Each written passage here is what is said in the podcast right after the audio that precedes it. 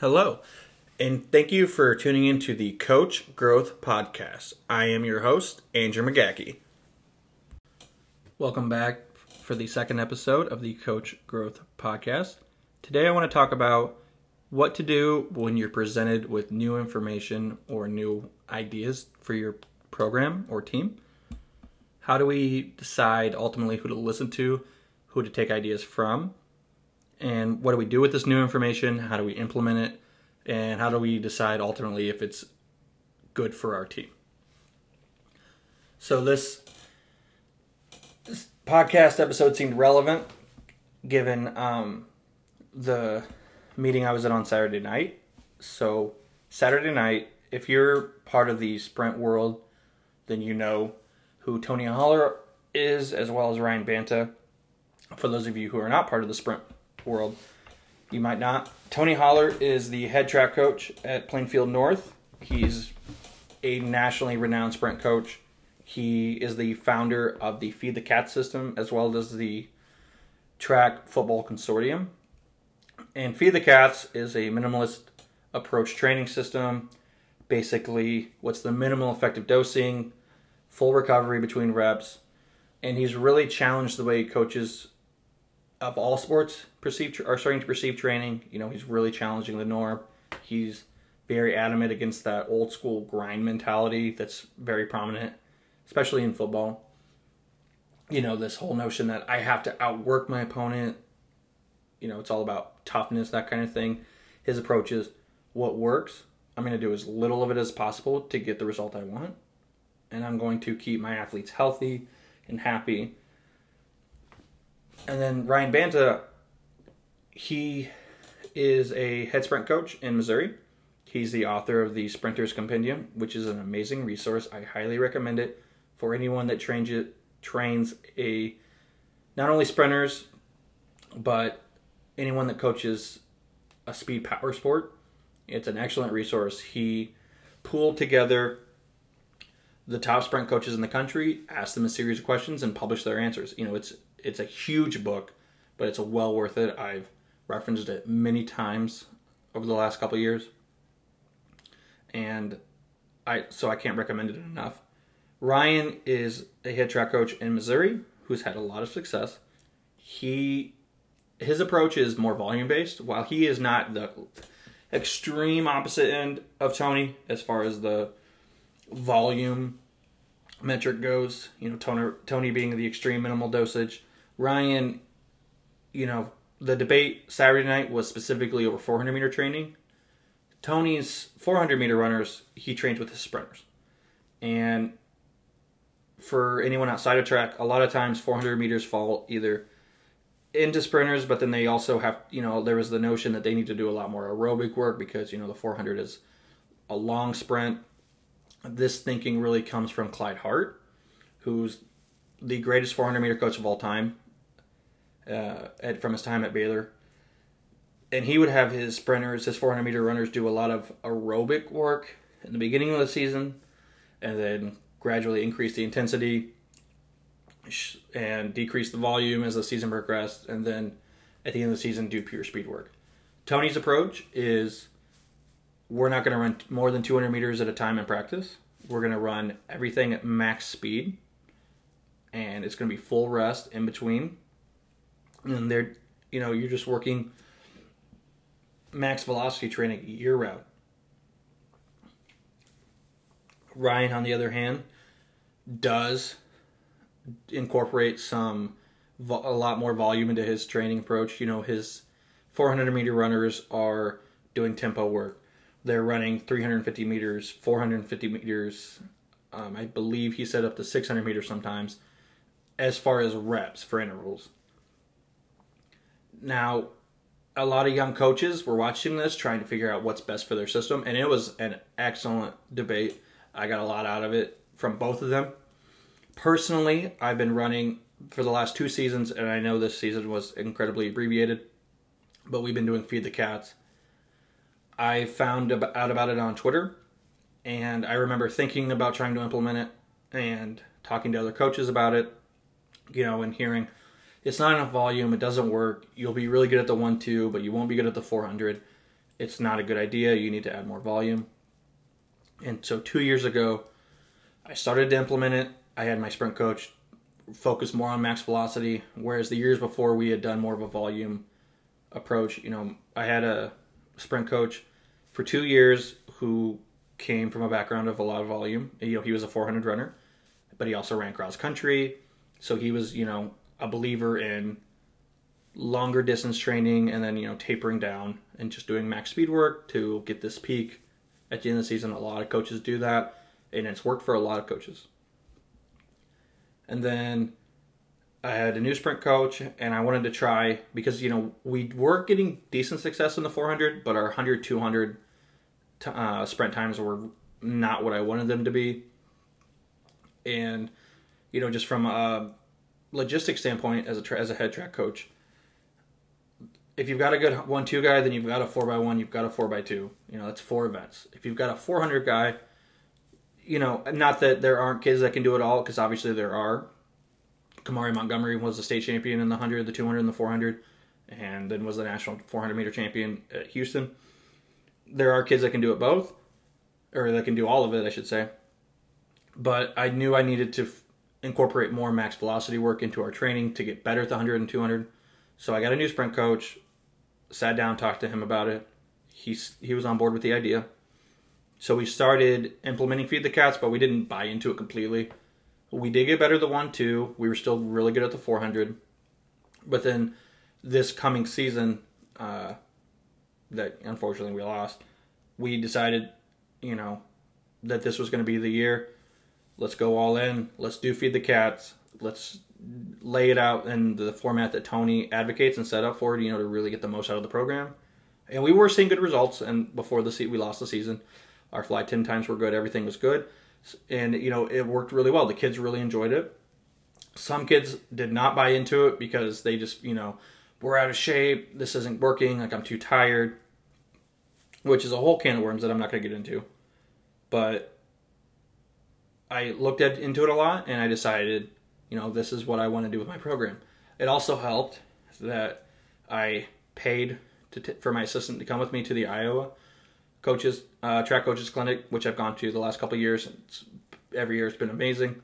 And Tony Holler was a keynote speaker, so I made him go specifically to listen to Tony Holler, so he could understand why I wanted to do this. And he bought everything he said, hook, line, and sinker. While Tony is an amazing sprint coach, he's also an amazing salesman because if if you just listen for five minutes, he's going to make you buy into everything he's doing, and which isn't a bad thing. I'm I you know I drink the Kool Aid, but then you know Ryan on the opposite end of the spectrum. Saturday night, you know, listening to him, I, I was thinking, man, you know, everything he's saying is making a lot of sense, and you know, I'm thinking, man, should I should I change to Ryan's system, which he calls critical mass system, and you know, having that debate in my head. One of the things I found out about myself really early in my coaching career is I was very impressionable. And I know a lot of young coaches fall into this. You hear something a smarter, more experienced, more successful coaches said, and you it's like gospel. You're like, okay, what he said is right. I got to do what he said. And then you know the next year maybe you hear something different. Boom. Something switches. You change systems, and this just kind of repeats on cycles every year after year. You know, you go to a new clinic, you hear something and this isn't just me, and then I know this isn't just track coaches. You know, there are football coaches. You know, offense or defense, it doesn't matter. You know, one year you're running the double tight wing T offense. You go to a clinic, you hear about Mike Vrabel's air raid offense. There you go. Hey, that looks like a good idea. We're going to do that. Or, you know, same thing on defense. Hey, we've ran a 5 2 for years. You go to a clinic. Wow, that 4 3 coach made a lot of sense. We're going to run a 4 3 the next year, hmm, you know, I like what this coach says about the 3 4. I'm going to run the 3 4. And, you know, it goes from sport to sport. You hear new information, and sometimes you're impressionable and you decide that you want to try it. But how do you decide what to try? You know, if everything everybody says makes sense, how do you pick and choose what to use? And really, it ultimately comes down to what makes the most sense for you as a coach. Because it doesn't matter the system you run if you can't one proper properly implement the system and then you know coach it. So for me, feed the cats worked because I have a very small staff. I have one assistant for a lot of events and for multiple event groups. You know, so I've got throws, I've got distance, I've got jumps, I've got um, you know, and, and then those are all broken up. High jump, the uh, pole vault, long and triple, shot put, discus, one, two, four, 800 miler, two milers, and then you got relays and hurdles, and it's just a lot. Feed the Cats really simplified it. So all speed power um, events, which are throwers, which the throwers did less, but then you have hurdlers and sprinters and jumpers. They're all doing the same thing every day, and then on the days that we aren't doing max velocity sprint work, we're doing technical work, plyometrics, and it, it ran very smoothly. It was very easy to organize practice. There's no periodization or peaking that you need to really program into what you're doing. You just do speed work three times a week. You you uh, trinkle in lactate workouts every now and then. Very very easy to schedule and program, and I didn't need to be there to oversee it.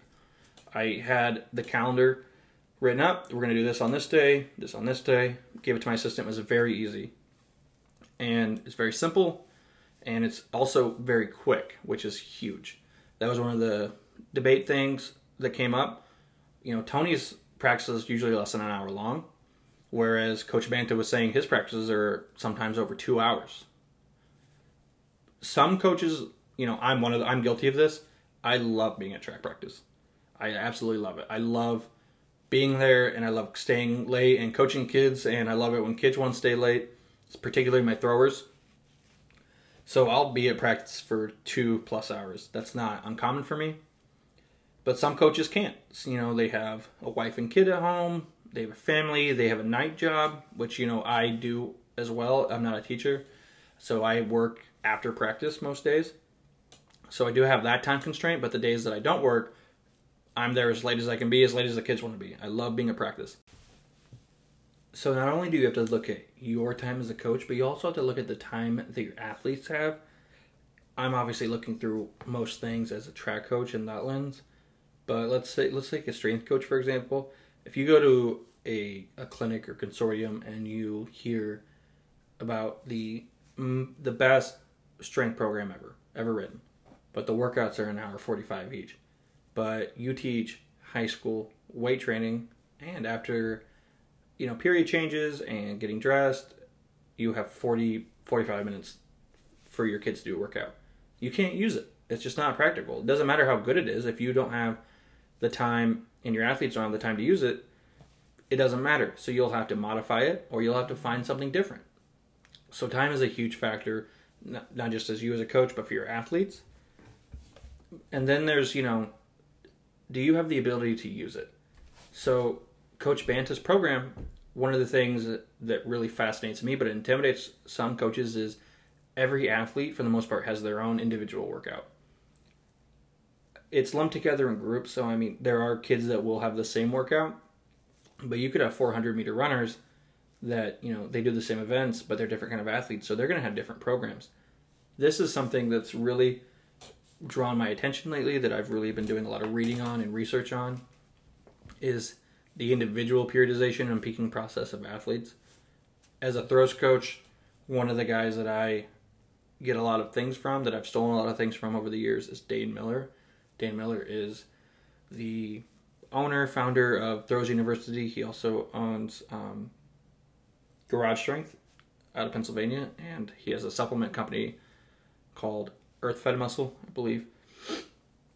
But Dane is a coach that I, I really like and really look up to. He one because he coaches the throws year round, and he also manages the strength programming for his athletes, which for me personally is is the dream to just coach throwers and strength training year round. Just sounds amazing, and that's just something I would love to do. And and to, he owns his own gym, and I'm just very envious of his coaching setup, and it's something that I aspire to down the road. But he really turned me on to Dr. Bondarchuk, which is somebody that I'll probably talk a lot about um, during different episodes. He's just somebody that I'm just incredibly fascinated with. I just took an incredible course um, by Derek Evely about him. Uh, Dr. Bondarchuk, Anatoly Bondarchuk, is a was a Soviet throws coach, one of the most successful throws coaches ever. He was a former record holder in the hammer, and he came up with this notion of transfer, transfer of training. He has three books about it. I have the first one.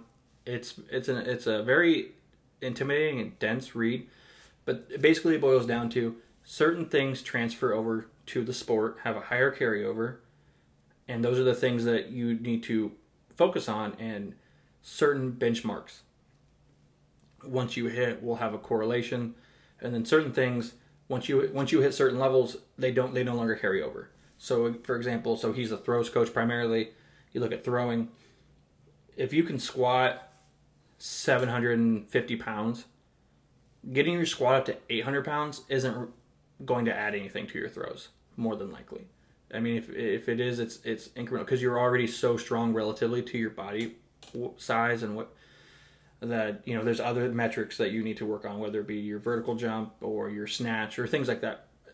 Um, not to get too much specifics about it, but that's the general notion: is certain things carry over to sports better, and the you know those are the thing you need to track and really focus on are the things that transfer. And then he has what's what's crazy about the Bondarchuk method, which is why it's really difficult for some coaches and why it really fascinates me is every single athlete has an individual peaking program. So you do the workout and then you also are working on the competitive exercise. For example, let's say it's shot put every day you train, you also do the competitive exercise. For the most part, depending on, I mean, he has multiple methods. I think it's like 14 or 16 different methods of training. But the most common are you you work out, you do the competitive exercise, and you track progress.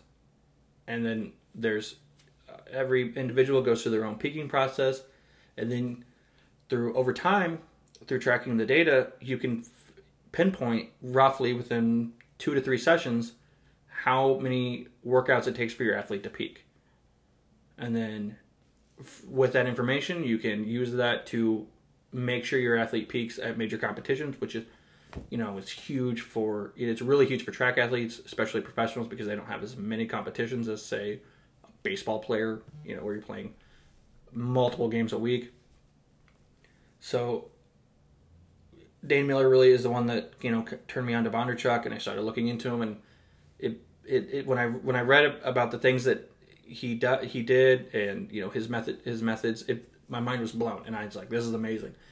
And then you know I took this course and I, I'm researching on it and you know I realized I can't use this at least not right now. I there are too many variables of my um, with my athletes. I don't have a kid that just throws you around. Every single one of my throwers does another sport.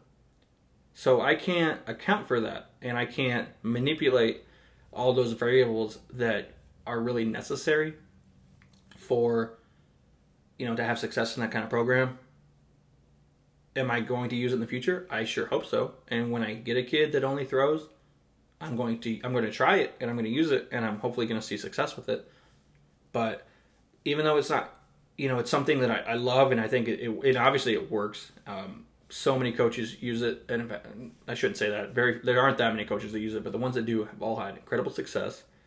It works scientifically. You know, he has, you know, Dr. Bondarchuk has lots of charts and data to back up the things he said, and then anecdotally himself, obviously, and then the other coaches that have implemented his style of programming, they've all had success with it if it's done right. So it works, but it doesn't. It's not practical for me. So I'm not going to try to force a kid into the Bondarchuk system because it won't work. We just won't it won't be productive. So I need to find other ways, you know, other strength training methods that work. Which luckily there's a crap ton out there. I mean, there are so many options in every sport for everything you do, whether it's the strength and conditioning or the skill acquisition training. You know, you know, I started out t- talking about the major debate between sprinters there's so many ways to train sprinters, and so many sprint coaches have different programs, and they've all been successful. Not all, but you know, there's so many coaches using different systems that have had success. Coach Holler has had crazy amount of success. He's got the state record holder in the 100. He did have the state record in the 4x1 until it got broke last year by Crete-Monee. Um, he had he coached Marcellus Moore, who was on the the under. I want to say it was the under 18. I don't think it was the under 20. It might have been the under 18. It might maybe it was under 20, but uh, the world record holding 4x1 with Matt Boling was on it as well. So he's had incredible success with what he does. It works, and he has data to prove it. One of the beautiful things about his system is he does record, rank, and publish. So every sprint that they run is timed and recorded, all on Google Docs. He has loads of proof, uh, empirical data that proves that kids get faster doing what he does. Coach Banta has had national champions, multiple state champions. He's a girls coach, but he also does club coaching. So he's had success on the guy side as well. So it works. You know, Coach Holler, one of his big selling points is that, you know, um, Clyde Hart, who a lot of coaches have used over the years, ruined high school track and field because the amount of volume that he did at Baylor, high school coaches would try to do, and they would just kill and break kids, and that's led to a decline in numbers. I I don't know about the actual decline in numbers, but I do I do believe what he says. You know, you take a, a guy that's a 100, 200 guy, and you say, hey, you're going to run a mile, and then you're going to do 16 200s or whatever, you know, these extreme workouts. They're going to hate it, and a lot of them will quit, and they won't come back, which I don't blame them because that's not effective. But Clyde Hart coached world record holders. So, you know, it is effective, it, you know, in theory. So Michael Johnson went to Baylor. Michael Johnson, the former world record holder, was Michael Johnson fast and a world record holder because of Clyde Hart or in spite of Clyde Hart? And that's you know that's something we'll never know, obviously, but that's just something that Coach Holler has said that's you know really thought provoking. And you know you look at that example, but you could say that with your own athletes. Are your athletes successful because of you or in spite of you? One of the things that really challenged me as a coach, especially as a throws coach, starting out was when I, you know, when I, I don't remember who said it, but one of the things that we as coaches, one of the common mistakes we that we make is thinking our athletes are successful because of us instead of us being successful because of our athletes. You know, and I have a I yeah, I spoke about it in the last episode. I have a very, you know, a very personal experience with that. I thought I was a great throws coach because I had state qualifiers, but they weren't really improving because I wasn't a great throws coach at the time. And you know, I'm I'm not saying I am now, but I'm, I'm much better than I was even a year ago, let alone five years ago. So that is something that you know I find really thought provoking. Getting back on on topic though, Coach Banta, his individualization intimidates a lot of coaches, and if you don't think you can properly do that, then you shouldn't. If you don't, if you don't know how to write a program for each athlete, then you shouldn't. What I would recommend to do is maybe not necessarily feed the cats, but I would just do one program for your team, and then adjust as you as you go along.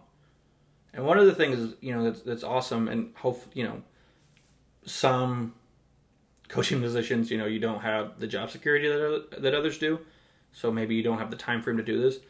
But the best thing you can do is just put something in, implement it, and then wait. If you hear something new that you like, something you know, so like I did feed the cats last year.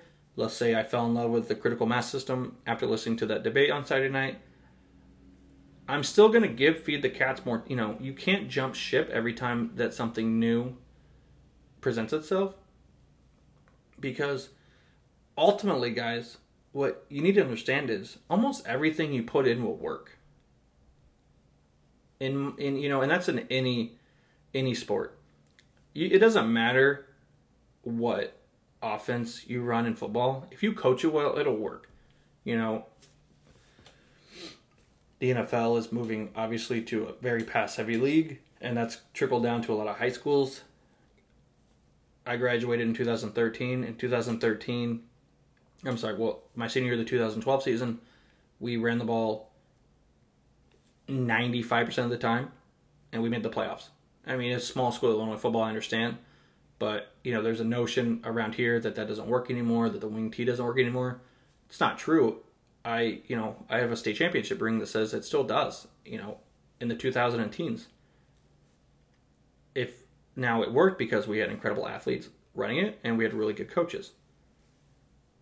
If you take Sean Payton's playbook, you can still go 0 and 9 if you're not a good football coach. You can take the going back to you know my expert area of expertise in track. I say expertise very loosely, by the way. But going back to track, you can take the best sprint program. You can take Coach Holler's Feed the Cats or Ryan Banta's Critical Mass System, because those are the two main topics of debate right now. You can take both of those. You can take their exact workouts that they do this day, this day, and this day, and put it into your athletes. If you can't coach it and coach the nuances of, of sprint mechanics, uh, proper recovery, of all these things, it's not your athletes aren't going to be successful. So you need to decide for yourself what am I going to, to do and then commit to it. Give it time to grow and see if it works. You can't, you know, another personal example, just going back, I went up to a track uh, clinic. It was at Downers Grove North High School, in the sub in the south southern suburbs of Chicago, and I went to listen to a, a man named Bob Niles. Bob Niles was the throws coach at Lake Park High School. Incredible throws coach. Probably, I mean, I, I guess I don't know this for sure, but I, I believe he's the most successful throws coach in state history. He's had multiple state champions in the throws and shot and disc, multiple guys over 200, over uh, 60 feet. I believe one of it, um, one of his throwers is the unofficial state record holder in the 200. I believe he threw at Wisconsin. Don't hold me to that, but I'm pretty sure he's the state record holder. I know AJ Espinoza has it online, but I, if I re, if I remember correctly, talking to him, he had a kid throw farther unofficially.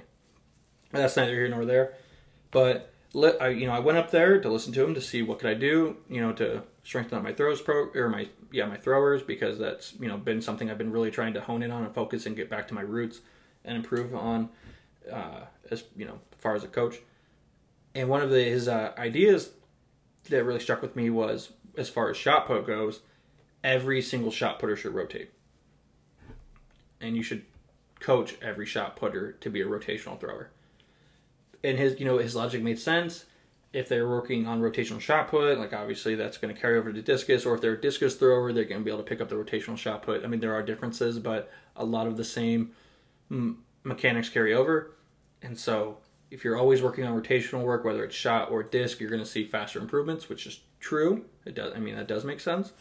And then it's also if you're, you know, usually you have one throws coach. Some bigger schools have multiple. I understand but it makes it easier for you because if you're if everybody's a rotational shot putter, then everybody's doing the exact same drills. You're watching the same thing. It's easier to coach groups. So I went back and I was like, that makes so much sense. I, I'm going to try that. And then it took two practices to find out that doesn't work for me. You know, I had a senior come in, first time ever throwing. He had bulky tennis shoes. He could not rotate in, and he he ended up buying throw shoes. Unfortunately, I think they came in like the second to last practice that we had this year, so I hopefully he could return those. But you know, he wasn't really able to rotate in the shoes he, he was in, and you know where we were throwing inside. And he's a big, strong kid. He's power throwing, you know, mid 40s, 43, 42 feet pretty consistently with, you know, not obviously his mechanics weren't good yet. They were okay.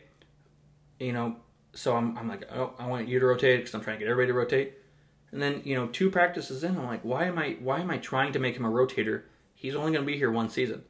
So I showed him a very simple modified glide, and he was within a foot of state qualifying before the first meet. So, you know, that just to me, I liked the idea. I tried it, it didn't work, so I threw it out. Next year, am I going to try to make everybody a rotator? No, because I know, okay, it worked for him, and I can't deny the success he's had. And maybe it's it was something I was doing wrong as a coach, and I wasn't teaching rotational well enough to the beginners for them to pick it up. And I understand, and I know, and I know, I'm smart enough to know that rotation takes a really long time to pick up. It's a very complicated, sophisticated event, and it's not easy to pick up. And I know even collegiate, you know, Division One collegiate athletes have a hard time making that switch sometimes from glide to rotation. But you know, is it worth? Is that a battle that I'm like that I think is worth fighting? If a kid's a good glider and can go to state to glide, you know, if it's not broke, don't fix it. Will kids throw farther rotating? Yes. Pretty much everybody throws farther rotating. It's common knowledge, and the glide is really starting to die down, die out. In high school throws, all the pros are rotating. There's really one elite level glider left. You know, as far as the men goes, David Storl from Germany. There are some good male collegiate gliders still, and there's a lot of women. You know, Michelle Carter, who was the 2016 Olympic champion, she glides. There are still some really good female gliders, and there, you know, like I'm saying, there are still good gliders, younger gliders that are coming up, but you know, when you're a young high school kid and you're watching Ryan Crouser spin and you know, or Joe Kovacs, Tom Walsh, Durrell, you know, all you know, the top six, seven guys in the world are all rotating. You, you know, you're gonna not only as a coach are you gonna say, I need my kids to rotate because that's how you throw far, but as an athlete, you see that you're like, I need to rotate because that's what the best people in the world are doing. So here I am deciding that Bob Niles, one of the you know the most successful throws coaches in my state, one of the major things that he talked about in this clinic, right off the bat, it, it doesn't work. Now, does that mean I don't listen to the other things he said? Absolutely not. He said a lot of other great things that I've actually, you know, that I've taken and implemented and used, and I will plan, you know, I will use next season. Hopefully, there is a next season. I guess you know, there's a lot of what ifs, but assuming that we do have a season that I'm going to use with my throwers, and hopefully, have more success. But that one thing didn't work. But that's one of the beautiful things about when you hear coaches present on new things is you can pick and choose. And that's something that's been really great, you know, for me is, you know, I'm listening to so many different ideas right now and differing opinions that you can pick and choose things. You know, nothing's an absolute. So you take this sprint debate that there was that I listened to last Saturday night. I love part of Feed the Cats. I love a lot of things about the critical mass system. And I, as a coach, have the ability to pick and choose things and try to marry them and blend them together. And that's what's going to lead to the most success. You know, you can't just take the cookie cutter thing. You got to figure out what do you as a coach like, what makes sense to you, and what can you coach. From a you know a strength and conditioning thing, I love the Bondarchuk system. I can't really use it, but I can use certain aspects of it, especially the you know the notion that kids have you know separate peaking and that's something that a lot of coaches I think miss out on is track is really is you know probably one of the worst sports for this is okay the state track meet or the national track meet or whatever your big meet is is on this date. So I count back and then I do the program and the kid is going to peak I know the kid's going to peak around this time.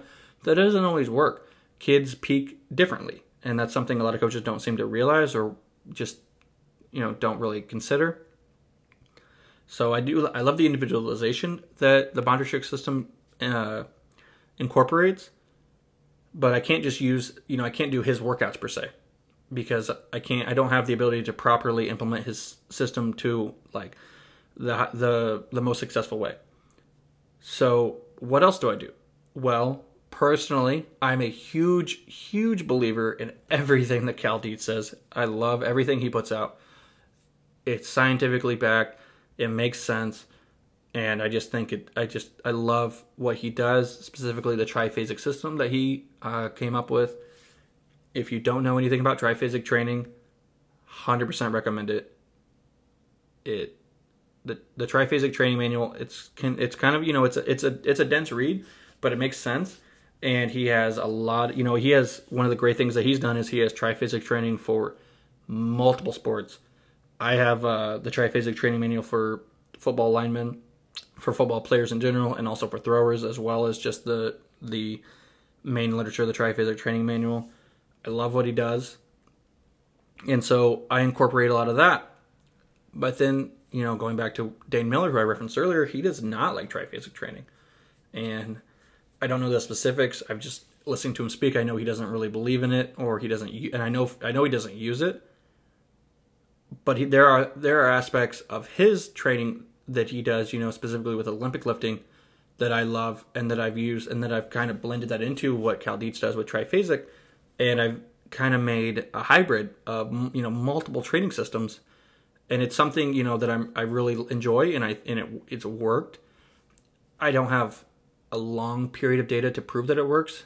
Obviously, I'm still you know being a young coach and not having a whole lot of experience, but from what I'm seeing and the the results I'm seeing in the short term, it looks like it works, and I'm hoping to develop. You know, I'm going to keep working on it and develop it, and then you know when I hear something else, I'm going to take a part of that and put that in and then you know the end result is i have this system that's my own per se you know that's just a conglomeration of other successful coaches systems and it'll be something that works for me and works for the athletes that i coach specifically because we all have different kids we're all coaching different people with different backgrounds different environments you know different situations so we need to understand that what one coach does in Cal- in California isn't going to work for kids in Wisconsin just due to climate. You know, that's something. You know, there's so many variables that you need to consider that when you you know when you buy when you look at somebody and think, is this going to work? Should I try this? You know, there's a lot of factors you got to consider.